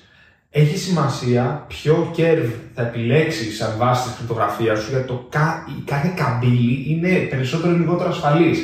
Και είναι μια συγκεκριμένη καμπύλη που μια ομάδα από το Ισραήλ βρήκε ότι μ, αν βάλει ένα πολύ ευαίσθητο μικρόφωνο δίπλα από τον υπολογιστή, την ώρα που υπολογεί, κάνει την κρυπτογραφία, α, τα τικ τικ τικ τικ τικ που κάνει, καταλαβαίνεις η πληροφορία που μπαίνει πόσα bytes είναι. Ενώ, ενώ υπάρχουν side channel resistant για αυτό καμπύλες οι οποίες τα tick είναι όλα άμα αυτό το κάνει σε chunks, οπότε παίρνει, ξέρω, άμα εσύ το κάνεις σε chunks των 8 bits και εσύ δώσεις 3 bits, θα βάλει και 5 bits σκουπίδι στο τέλος, ρε παιδί μου. Αχ, δεν ξέρω. Οπότε εσύ. Και είναι, είναι τρομερό, δεν μπορώ να καταλάβω πώ. Είναι όντως πόλεμος αυτό το Ναι. πράγμα. Τρομακτικό είναι, είναι τρομερό. Ναι. Και δεν Και μπορεί. υπάρχει από πάντα, ρε παιδί μου, και θα υπάρχει για πάντα. Γιατί Ναι. ό- όπου και να φτάσει η τεχνολογία, πάντα θα υπάρχει ένας καλύτερος να σκεφτεί κάτι παραπάνω. Μα πάντα νομίζω ότι στο θέμα της ασφαλείας είναι. Της ασφάλειας, συγγνώμη, είναι ότι πόσο ακριβό θέλεις να είναι το να πάρει να βρει κάποιος μια τρύπα για σένα. Αυτή είναι πάντα η ερώτηση. Και θες να είναι πάρα. Αλλά, μάλλον θες να είναι ανάλογα ακριβό με το πόσο σημαντικός είσαι. Ενδεχομένω Ακριβώς Η σημαντικό- εννοείται σε θέμα ανάλυση σε χρόνο. σε χρόνο, σε υπολογιστική ισχύ. Γιατί και τώρα σε- σπάνε, λένε, αν πας εκατοντάδες εκατομμύρια χρόνια. Που Ναι, ναι, ναι. Δεν θα ζει κανείς μαζί για να το δει να σπάνε. Ή σπάνε, ξέρω εγώ, άμα πάρεις και βάλεις ένα εκατομμύριο υπολογιστές να Ναι, κάνουν. ναι. ένα- Δηλαδή, οκ, αυτό μπορεί να μην είναι σημαντικό για μένα, γιατί αν κάποιος θεωρεί τόσο σημαντικό το δικό μου password, ευχαριστώ, αλλά. Ναι, ναι. ναι. Ναι, ναι, ναι. Ας μου δώσει τα μισά, τα μισά που δεν κάνω όλα. Πάρε το δώρο από μένα. Ε, αλλά ενδεχομένως για, το, για κάποιον ο οποίος έχει πρόσβαση σε πυρηνικά όπλα ή τέτοια πράγματα, είναι πολύ πιο σημαντικό να είναι ασφαλής αυτή η πληροφορία. Οπότε έχει να κάνει και με το. Έχει να κάνει πόσο ηθικά είσαι, αλλά ο καθένας ορίζει την ηθική του. Γιατί μετά μπλέκει σε άλλα πράγματα. Μμ. Για κάποιον, για παράδειγμα, ονόματα δεν λέμε. Ε, Ένας πόλεμος, ας πούμε, στην Ευρώπη μπορεί να είναι αρκετά ηθικός προκειμένου να Ναι, ναι, ναι, ναι, ναι, ναι, πράγματα. ναι, ναι. Όχι, μετά αυτό όντως γίνεται προσωπικό, Ναι. cultural, γίνεται Αυτό. σε πολλά επίπεδα όλο αυτό. Ε, θέλω να, να ρωτήσω το εξής. Ε, Μιας και το αναφέραμε. Λένε πολλοί ότι τώρα που θα έχουμε quantum computing, κβαντικούς υπολογιστές, πολλή από την κρυπτογραφία που θα έχουμε θα είναι irrelevant. Ε, παίζει αυτό, είναι υπερβολή, είναι κάτι το οποίο το ανοίγουμε σαν πιθανότητα, είναι ξεκάθαρο ότι δηλαδή με το που έχουμε. Δεν ξέρω. Δεν ξέρω πολλές λεπτομέρειες Οκ. για το θέμα. Δηλαδή, φαντάζομαι ότι επειδή θα είναι πιο γρήγορα τα πράγματα, ότι ναι, θα σπάνε πιο γρήγορα οι αλγόριθμοι. Γι' αυτό δεν θα μπορούμε να τους χρησιμοποιήσουμε. Ναι. Αλλά δεν ξέρω λεπτομέρειες για να το μέσω φυσικής ή μέσω κάποιου άλλου τρόπου Μμ. πώς μπορεί αυτοί οι αλγόριθμοι να γίνουν irrelevant. Μόνο έτσι το. Ναι. ή μπορεί να χρειαστεί απλά να έχεις καινούριους αλγορίθμους. Δηλαδή, κάποιος αλγόριθμος ο οποίος θα είναι καλός για την εποχή πριν από 60 χρόνια, τώρα δεν είναι. Και αντίστοιχα σε 50 χρόνια δεν θα είναι αυτό που έχουμε τώρα.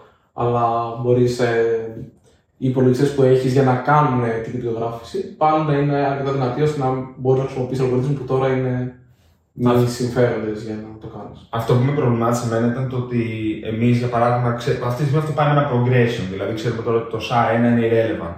Σιγά σιγά προχωράμε και το SHA-2 να είναι irrelevant. Αυτό εγώ το κατάλαβα ότι θα έρθει επειδή θα τα σαρώσει όλα και Ναι. αυτό, αυτό ήταν που. Εκεί πάμε. Ναι. Κάπου, Βασικά, θα πάμε σε κάτι στην καινούριο. Ιστορία.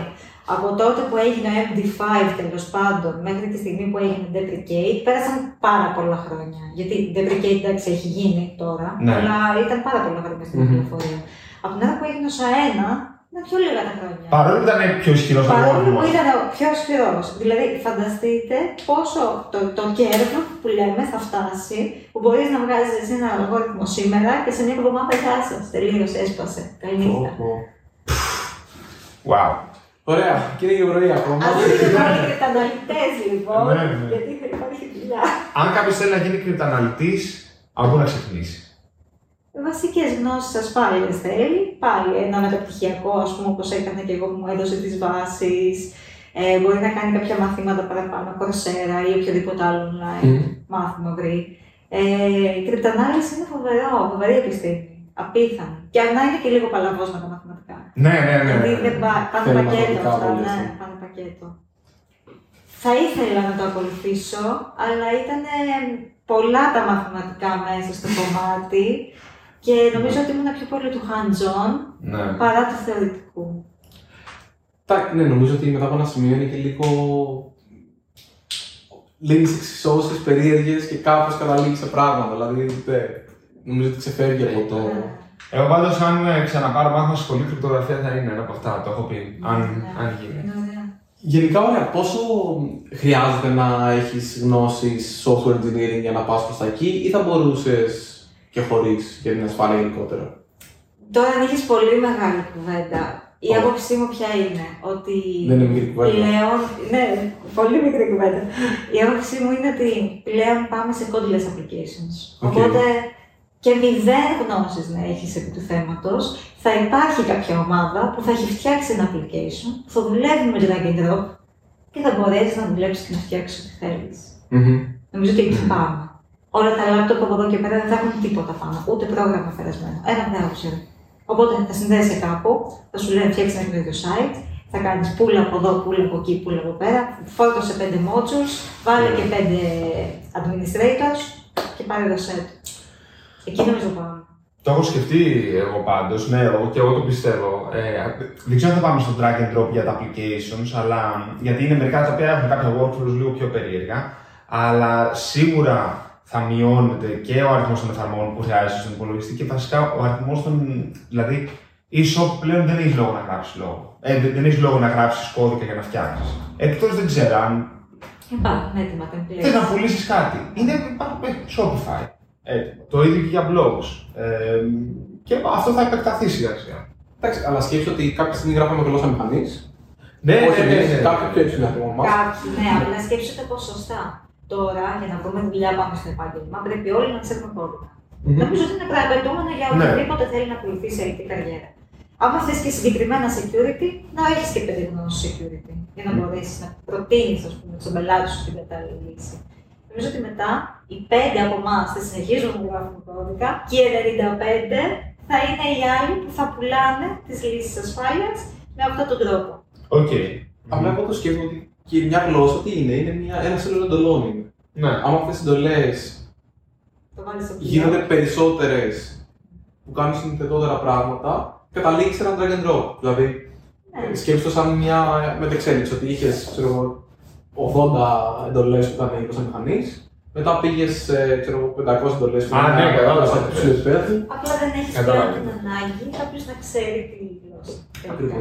Ναι, αλλά και το drag and drop μια γλώσσα πάνω μου σκεφτείς. Δηλαδή θα κάνεις κάποια Απλά θα είναι οπτικό. Ναι. Ναι. Ναι. Αλλά δεν έχουμε φάει τα νιάτα μας πάνω σε, Ναι, ναι, ναι, σε ναι. κώδικα και κώδικα. Ε, δεν πειράζει μου, εντάξει. Είναι τέλεια, δεν ξέρω. να Ναι, μου αρέσει. πάντως Μας παίρνουν καλά. σε έναν βαθμό συμβαίνει αυτό. Για παράδειγμα, στο Xcode, ε, που είναι το εργαλείο που έχει η Apple για να φτιάξει iOS και Mac εφαρμογές, ε, το πώς φτιάχνεις κάποια settings, δεν θυμάμαι γιατί δεν έχω πολύ επαφή με αυτό, απλά το έχω δει. Ε, του στυλ, ε, κάνεις drag and drop την εικόνα και αυτό παίρνει, τη βάζεις στο file system εκεί που πρέπει, το γράφεις σε ένα XML αρχείο, δηλαδή ήδη αυτό απλά θα γίνει βήμα-βήμα. Δεν θα πάρει. Η πιο γνωστή codeless application, το πιο γνωστό ας πούμε τώρα νομίζω ότι είναι το MailChimp, το οποίο υπάρχει και χρόνια. Ναι, ναι, δεν ναι, είναι ναι. τωρινό, Το οποίο είναι απλά ένα GUI, τίποτα άλλο, και φτιάχνει digital campaign μπορεί να κάνει, παιδιά. Πολύ εύκολα και με με μηδέν Το οποίο αλγόριθμο είναι στην ουσία, λέει, όταν Ναι, γίνει αυτό, κάμερα. είναι Ναι, αλγόριθμο. ισχύει. Απλώ είναι πάνω σε ένα συγκεκριμένο domain. Οπότε ναι, όχι, το ακούω αυτό. Ένα Bumble, ας πούμε, το οποίο φτιάχνει τις applications ε, webικά. Ναι, υπάρχουν πολλά ήδη. Εντάξει, δεν πειράζει, δεν είναι κακό αυτό. Είναι, χρειάζεται παραπάνω. Δηλαδή, γινόμαστε όλο και πιο digital, οπότε είναι αναγκαστικό ότι θα πρέπει περισσότερος κόσμος να μπορεί να μπει σε αυτό το κομμάτι και με διαφορετικούς τρόπους. Δεν είναι αυτό το ότι τι είμαστε, συνδικάτο, εδώ πέρα θα κάνουμε μεταξύ Ναι, ναι, μας ναι, ναι. να κλείσουμε τον κώδικα, να τον γράφουν μόνο οι καλλιτέχνες. Δεν, δεν γίνεται αυτό το πράγμα. Πρέπει να είναι κάτι το οποίο είναι ανοιχτό και αν όντως παρέχει υπηρεσίες, πρέπει να είναι υπηρεσίες υψηλού επίπεδου, οι οποίες να έχουν νόημα να τις πάρει κάποιος από σένα και όχι από μια άλλη πλατφόρμα. Δηλαδή το, υπάρχει το this and that, δηλαδή ολόκληρα pipelines από εταιρείες που κάνουν αποπολίσει από τέτοια πράγματα και στείνονται όλα πάνω σε πλατφόρμες οι οποίες έχουν Μμμ. automation τέτοιο. Δεν χρειάζεται να το γράψεις από την αρχή. Όπως και το Οκ. e-shop κάποτε θα το γράφεις εσύ γιατί δεν υπήρχαν έτοιμα. Τώρα έχει γίνει πιο στάνταρ αυτό, το βρεις έτοιμο. Ναι, το Νομίζω ακούω. ότι έχει, έχει τέτοια σημασία. Ε, εγώ έχω μια άλλη ερώτηση, η οποία θα προσπαθήσω να την κρατήσω σε μικρή συζήτηση, αλλά θέλω πολύ να τη συζητήσω. Ποια είναι η γνώμη σου σε σχέση με τη χρήση του VPN σε σχέση με ένα BeyondCorp δίκτυο όπου τα πάντα είναι ανοιχτά, αλλά πάντα υπάρχει authentication και secure connection σε όλα τα κομμάτια; Εντάξει, μερικές φορές νομίζω ότι θέλεις να πούμε για το security by obscurity. Μμμ. Όσο λιγότερα πράγματα ξέρεις για το actual δίκτυο, τόσο λιγότερα εργαλεία έχεις για να του επιτεθείς. Μμμ. Ναι, σωστό. Οπότε φαντάζομαι εκεί βασίζεται το περισσότερο κομμάτι. Γι' αυτό φτιάχνω ένα VPN, γιατί δεν θέλω να ξέρεις τι resources έχω. Παρότι δεν θα Οκ. έχεις ποτέ access σε αυτά, Οκ. δεν θέλω καν να μου στείλεις ping και να δεις τι, τι interfaces έχω, τι servers έχω, τέτοια Τίποτα. πράγματα. Άρα δηλαδή βάζω ένα παραπάνω το ε, layer ασφαλείας πάνω στο δίκτυο. ας πούμε. Προφανώς και είναι και resource το οποίο μου ανήκει. Μμμ. Εγώ δηλώνω ποιος θέλω να βλέπει, να έχει access και σε τι level θα έχει access. Μμμ. Άρα μήπως πρέπει να φτιάξουμε VPN στα οποία δεν συχαίνεσαι να χρησιμοποιήσεις. ίσως Αυτή είναι μια... Δεν συγχαίρεσαι. Γενικά δεν έχει τύχει ποτέ να βάλω VPN και να μην υποφέρω. Δηλαδή Ναι. ε, ή θα έχουν χαλασμένους DNS servers ή θα έχουν, ε, ξέρω εγώ, θα πρέπει να περάσει η κίνησή μου από 18 χώρες για να φτάσει ας πούμε, πίσω στην Ελλάδα. Φτιάξεις το δικό σου. Ε, αυτό λέω ότι ε, δεν, δεν σετάρει ο κόσμος στα τα, τα VPN του. Ε, Οπότε εκνευρίζομαι. Εγώ θέλω να ρωτήσω πάνω σε αυτό όμως, έστω ότι εμείς είμαστε μια εταιρεία η οποία στους υπαλλήλου μας, στους υπαλλήλους μας, ε, δίνουμε access μόνο στην ουσία σε HTTP service. Και όταν HTTP εννοώ HTTPS και όλα πάνω από authentication. Και έστω και αυτό το authentication είναι κεντρικό, είτε είναι Google, είτε είναι LDAP, είτε είναι κάτι άλλο.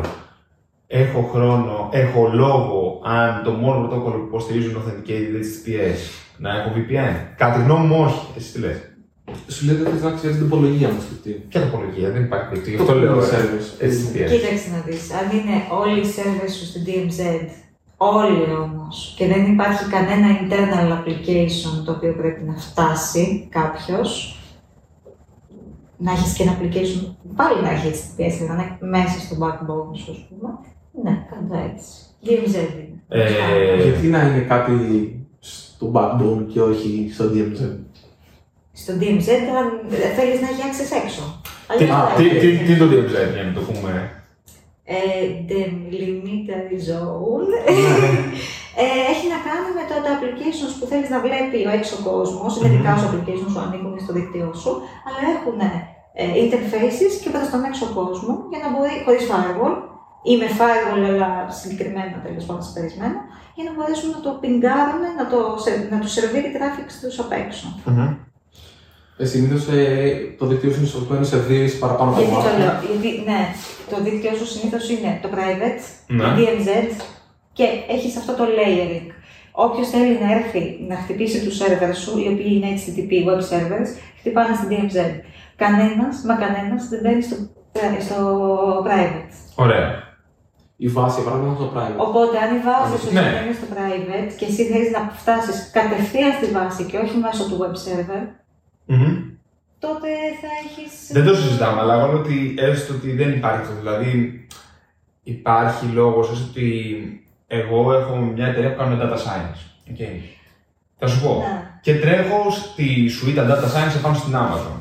Το Airflow ή δεν ξέρω εγώ τι. Και αυτό το έχω κάνει με ένα load balancer έξω, με ένα Google Authentication της εταιρείας έξω, HTTPS, όλα στην μπαίνουν. Οπότε εγώ για να μπω Χείο παράδειγμα. ναι, στο Airflow. Εντάξει, είναι, πο- είναι πολλά, δεν είναι ένα. Οπότε εγώ για να μπω στο Airflow της εταιρείας και να γράψω. Το Airflow είναι μια πλατφόρμα για data science ε, που είναι HTTP. Για να γράψω την Python μου να τρέξει στο pipeline, ε, πρέπει απλά να ανοίξω τον browser να κάνω σαν ανοίγω Google και τέρμα. Έχει νόημα αυτό να το περάσω μέσα από VPN; Άμα είναι ήδη στο cloud, όχι, γιατί. Δεν ξέρω. Δεν το ξέρω καθόλου σε άλλα use case. Οκ. Άμα είναι ήδη στο cloud όμως, γιατί; Είναι ήδη έξω. Γιατί κάποιος που σου λένε ότι προτιμώ να πάω στο load balancer να του κάνω configure να ακούει μόνο συγκεκριμένες IPs, οι οποίες είναι μέσα στο VPN μου, άρα πρακτικά ο load balancer δεν είναι public, είναι internal κατά κάποιο τρόπο. Δεν θες να έχεις access, να έχουν όλοι access; Θέλεις, αλλά όλοι πρέπει να βάλουν ένα VPN. Θε να έχεις μόνο το προσωπικό access. Α, γι' αυτό το βάζεις στο VPN. Και δεν φτάνει το authentication να πεις ότι Γι' αυτό το είναι. βάζεις στο VPN, για να μην έχουν όλοι οι άλλοι. Ε, ναι, εγώ έλεγα μήπως περιόριζες τους άλλους με Google authentication τη εταιρεία, ας πούμε. Αυτό. Και αν γίνει bridge ένα τέτοιο, τελείωσες, τερμάτισες; Αν γίνει bridge; Ένα από τα authentications. Α, οκ. Γιατί στο VPN φαντάζομαι θα βάλεις και ένα second layer of authentication. Θα είναι και το VPN authenticated. Καλά, ναι, δεν το συζητάμε. Ε, ναι, οκ. Οπότε δεν βάζεις, ξέρω καθόλου. ναι, οπότε βάζεις ένα... Right. ναι. Δεν let us know. Ναι. Ε, νομίζω είναι αυτό που, για να πάμε και στην αρχή λίγο της κουβέντας, το risk management πάλι. Δηλαδή το Ναι. πόσο ρίσκο είσαι διατεθειμένος να πάρεις και πού θα πας στο λευγέ της Ναι. ευκολίας σε σχέση με την ασφάλεια. Οκ. Ε, εγώ τείνω να μην χρησιμοποιώ VPN όσο μπορώ, αλλά καταλαβαίνω ότι ενδεχομένως κάποιες φορές θέλεις να έχεις και ένα δεύτερο επίπεδο Ναι. ασφαλείας που λέει ότι κάποιος να πάρει και πώς έχεις το 2FA, ε, θες να έχεις και VPN Εντάξει, και authentication. το κακό εκείνο ότι πολλοί βάζουν VPN και δεν τα συντηρούν. Και ξέρω ότι έχουν expired certificates και σου λένε να μωρέ κάνω Ναι, trust ναι, τώρα ναι, και ναι, οτιδήποτε ναι. και μετά εσύ βασίζεις ότι αυτό είναι VPN και μέσα από εκεί μπορεί να κάνεις expose πληροφορία η οποία σε κάποιον ο οποίος το έφαγε. ε, Ναι, άμα έχεις κακό configuration, ναι, τότε τι θα Ναι. κάνει. Να συμφωνήσουμε Και ότι. στου servers γίνεται αυτό που έχουν όλοι λεγμένα certificates πάνω και Δεν το συζητάμε. Δεν το συζητάμε, είναι ξεφτύλι αυτό. Να συμφωνήσουμε ότι οποιοδήποτε έχει VPN με self-signed certificate και σου λέει κάθε φορά πάτα accept με το που συνδέεσαι, Ναι, δεν είναι σωστό αυτό; ναι. Self-signed certificate. Είπες τώρα τη λέξη Δηλαδή- μόνος σου. Self-signed certificate. Γιατί; Ε, θα- θα τυπώσω κι εγώ μερικά να έχουμε. Ναι, ναι, ναι, ναι, ακριβώς αυτό. Ναι. Δηλαδή υπάρχουν. Self-signed certificate. Σε τα VPN, θα βάλουν self-signed certificate πάνω, πατάς κάθε φορά accept, οπότε ακόμα και αν δεν ήθελε να κάνεις, κάποιος έχει πάρει το VPN στο λόγο που να το ξέρεις. Γιατί τσιγκουνεύτηκε στα 100 ευρώ για να πάρεις Ποια; ένα master narrow certificate για να βάλεις το. Ποια 100. Let's encrypt. Είναι δωρεάν. Δεν δεν υπάρχει τελεγία πλέον καμία. Ε, το Let's Encrypt κάνει και για VPNs. Το VPN είναι self-certificate, δεν έχει Ναι, κανένα το διαφορετικό. έβαλα certificate σίγουρα. Ναι, θα πεις αυτό, δεν είναι HTTP, ρε παιδί. Δεν μένω πάνω σε ένα domain, έχει το vpn.withlogic.com και παίζεις. Πάνω σε αυτό θέλω να, να ρωτήσω το εξής. Έστω ότι έχεις ένα εσωτερικό δίκτυο, εσωτερικό εσωτερικό, είμαστε ένα γραφείο αυτή τη στιγμή και έχουμε κάποια εσωτερικά services τα οποία legit τρέχουν και θέλουμε να τρέχουν εδώ και να είναι διαθέσιμα μόνο από το γραφείο. Ποιος είναι ο πιο εύκολος τρόπος να έχω HTTPS σε εσωτερικό δίκτυο; Πρέπει να μπορώ να αγοράσω κάποιο certificate γι' αυτό. Δεν το έχω κάνει ποτέ, γι' αυτό ρωτάω. Είναι... Το Let's Encrypt δεν θα δουλέψει γιατί το web service σου δεν βγαίνει έξω, είναι μόνο local. Για validation δεν θα δουλέψει. Για Θα χαρά δουλέψει, γιατί μπορεί να κάνεις DNS validation και να έχεις ιστορικά domains δικά σου. Ναι. Δηλαδή μπορεί να έχεις ένα internal.withlogic.com και κάτω από εκεί να κρεμάσει όλα τα άλλα και αυτό να το κάνεις με DNS validation στο Let's Encrypt και να πάρεις certificate που να είναι wildcard για το. Α, οκ. Withlogic.com. Α, ναι, όντως. Υπάρχουν λύσεις. Άρα, άμα κα- άρα μπορείς να κάνεις validate κάτι και μετά θα μου πεις το Ναι. χρησιμοποιήσεις εσωτερικά. Βγάζεις ένα. Οκ. Μου λύθηκε για αυτή η απορία. Τέλεια. Θα πληρώσει να δώσω. Θα πληρώσεις, θα πληρώσεις. Μετά παιδιά, θα βγει το, θα βγει το τιμολόγιο. Θα ανοίγει το μπλοκάκι. Τα, τα, ναι. Τέλεια. Ωραία. Ε, εγώ προσπαθώ να, να από τις ερωτήσεις που έχω και οι οποίες δεν θέλουν κανένα δύο ώρα να συζητηθούν, να δω ποιες άλλες έχουν επίσης σχετικά σύντομες για να φτάσουμε και σε Ένα μια, conclusion. μια ολοκλήρωση της σημερινής μικρής Μικρής κουβέντας. κουβέντας. Δεν θέλετε να κάνετε series. Μικρή κουβέντα, μικρές αγγελίε, μικρή αγγελία. Ναι, ναι, ναι, ναι, ναι, το έχουμε κάνει. Έχουμε, θα θα σου πω, έχουμε ε, την μικρή κουβέντα, έχουμε μικρή αγγελία, έχουμε το small talk που κάνουμε κάποια επεισόδια στα αγγλικά, οπότε βρίσκουμε κάποιον ο οποίος δεν είναι Έλληνας ή τέλος πάντων βγάζει νόημα να γίνει στα αγγλικά. Ε, και θα κάνουμε κι άλλη μία, την οποία δεν έχουμε πει ακόμα. Είναι καλοκαίρι. καλοκαιρινή. Μάλλον το καλοκαίρι θα τη γυρίσουμε. Ναι, τη σεζόν. να δούμε. Τη σεζόν, τη, τη σειρά. Α, ναι, Το α, small talk το έχω δει, τη μικρή αγγελία δεν την έλεγε. Ναι, Και είναι λίγες. Είναι Τρεις. τέσσερις. Δύο δικές μας αγγελίε που θέλαμε να προσλάβουμε ένα άτομο, είναι από μια φιλική εταιρεία ε, και μπορεί να βάλουμε και κάμια ακόμα. Δεν το έχουμε τρέξει πολύ ενεργά όλο αυτό γιατί είναι εντελώς ad hoc. Δηλαδή, ξέρεις, μιλάμε με άτομα και λένε Αν θέλουμε να προσλάβουμε, ωραία, έλα να κάνουμε. Ξέρω εγώ να δείτε. Αυτό. Εμείς κάνουμε τα δικά μας Ωραία είναι για αυτό, να εμένα μου αρέσει πάρα πολύ. Καβαλέ έχει, ναι, καλά είναι και βλέπει. Στο- Στο στούντιο αυτό δεν γυρνάμε μόνο μικρές κουβέντες. Έτσι, με τη Ματίνα έχουμε γυρίσει και τα. Ναι, μικρόφωνα. ναι, ναι, Ναι, ναι, ναι, ναι, σωστά. ναι. Ε, Πάλι στο, πάλι στο ίδιο μοτίβο. Δηλαδή, ναι. είτε ο άνθρωπος θέλει να βρει δουλειά, θα δει τη μικρή αγγελία. Από το Ναι, μεγάλο ναι, ναι. πατρόνι, Είτε θέλει να κάνει brain drain, θα δει το open com. Ναι, ναι, ναι, ναι, ναι, ναι. Εδώ βοηθάει, είναι στούντιο.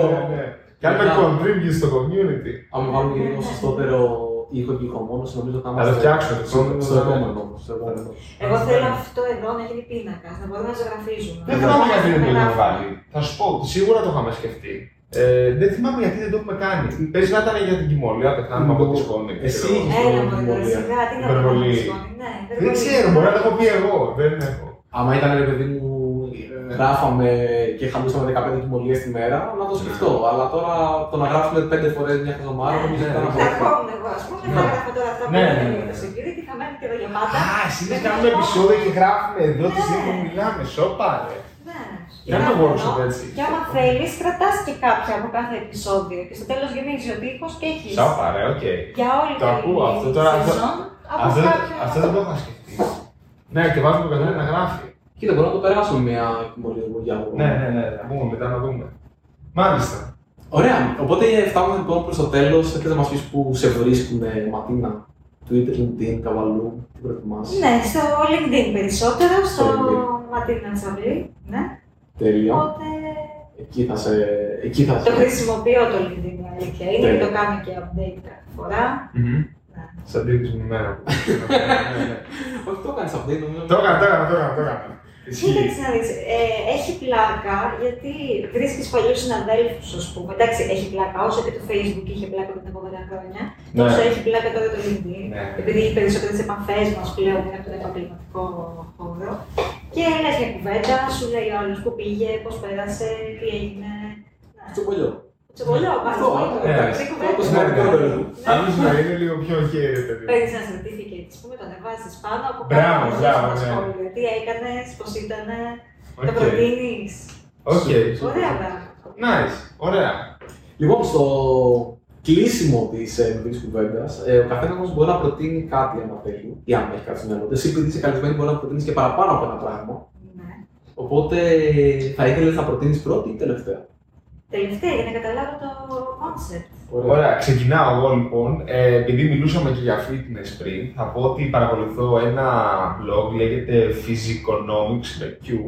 Ε, θα το έχουμε και στα links, το οποίο είναι ένας τύπος που είναι γυμναστής, δεν έχω καταλάβει και, και πολύ τι είναι, ούτε τα παίρνω και σαν τα Ευαγγέλια αυτά, αλλά γράφει πάρα πολύ ωραία, έχει πολλά ενδιαφέροντα θέματα, όπως για παράδειγμα γιατί σταματάς να δυνατήσεις κάποια στιγμή που το έλεγα, και στην αρχή τα πρώτα κιλά τα κάνεις πιο εύκολα, μετά πιο δύσκολα, ε, και μου αρέσει πάρα πολύ, γράφει πάρα πολύ καλά, είναι ντόμπρο, ξεκάθαρο και το βρίσκω entertaining, εγώ προσωπικά πολύ αυτό το website. Ε, οπότε μπαίνει από κάτω. Πράγματι, εγώ, ε. Δεν, δεν ξέρω τι έχω να προτείνω σήμερα. Είμαι λίγο. Δεν έχω κάτι φοβερό. Διαβάζει κανένα βιβλίο, Όχι. βλέπεις καμιά σειρά; Ναι, αλλά βλακίες. Κάτι το οποίο απλά απασχολεί λίγο το κεφάλι μου θα γεννηθώ στα επόμενα 10 λεπτά στον καναπέ. Δηλαδή είναι λίγο. Ε, δεν ξέρω, μακριά δεν θα πας εσύ, τι μπορεί να μου έρθει με κάτι στην πορεία. Τι να προτείνω για τους λίγο νερντουλέ της υπόθεσης που θέλουν να ασχοληθούν και λίγο με ασφάλεια, ίσως να προτείνω το Κώδικες και Μυστικά, που είναι ένα από τα πολύ ωραία βιβλία που έχω διαβάσει και κατεβαίνει πάρα πολύ ωραία. Εφικτό, δεν είναι δηλαδή τεχνικό. Ε, Ε, καθαρά είναι ελληνικό βιβλίο. ή αυτός είναι ελληνικός; Βγαίνει και στα ελληνικά, αυτός είναι ελληνικός τίτλος. Α, είναι. ενώ μπορεί να το είναι βρει στα ελληνικά. μεταφρασμένο, οκ. ναι. Οκ. Ε, πάρα πολύ καλό. Και στα κομμάτια του fitness, εγώ να προτείνω ένα SAP, που πλέον έχω γίνει SAP maniac.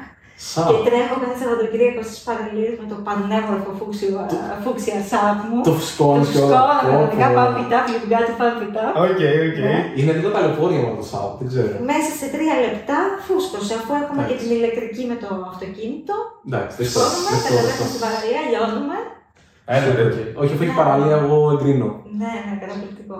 Ε, τι, τι, τι να προτείνω, λέγα μου, δεν μου έρχεται κάτι καλό. Θα το, Εντάξει. θα το αφήσω έτσι. Εντάξει. δεν Γενικά, πειράζει. μπανάκια όμως προτείνω full. Δηλαδή αυτό τώρα που Ε, έχει. τώρα- Πηγαίνει για μπάνιο, ναι. Τώρα είναι. Εντάξει, εποχή. Περιμένω κι εγώ τώρα που θα αλλάξει ο μήνας την επόμενη Τετάρτη ξεκινάω το ψαροντούφεκο πάλι. Γιατί. Δεν προβλέπεις το Μάιο, απαγορεύεται. Α, είναι σωστά. Ναι, ναι, ναι.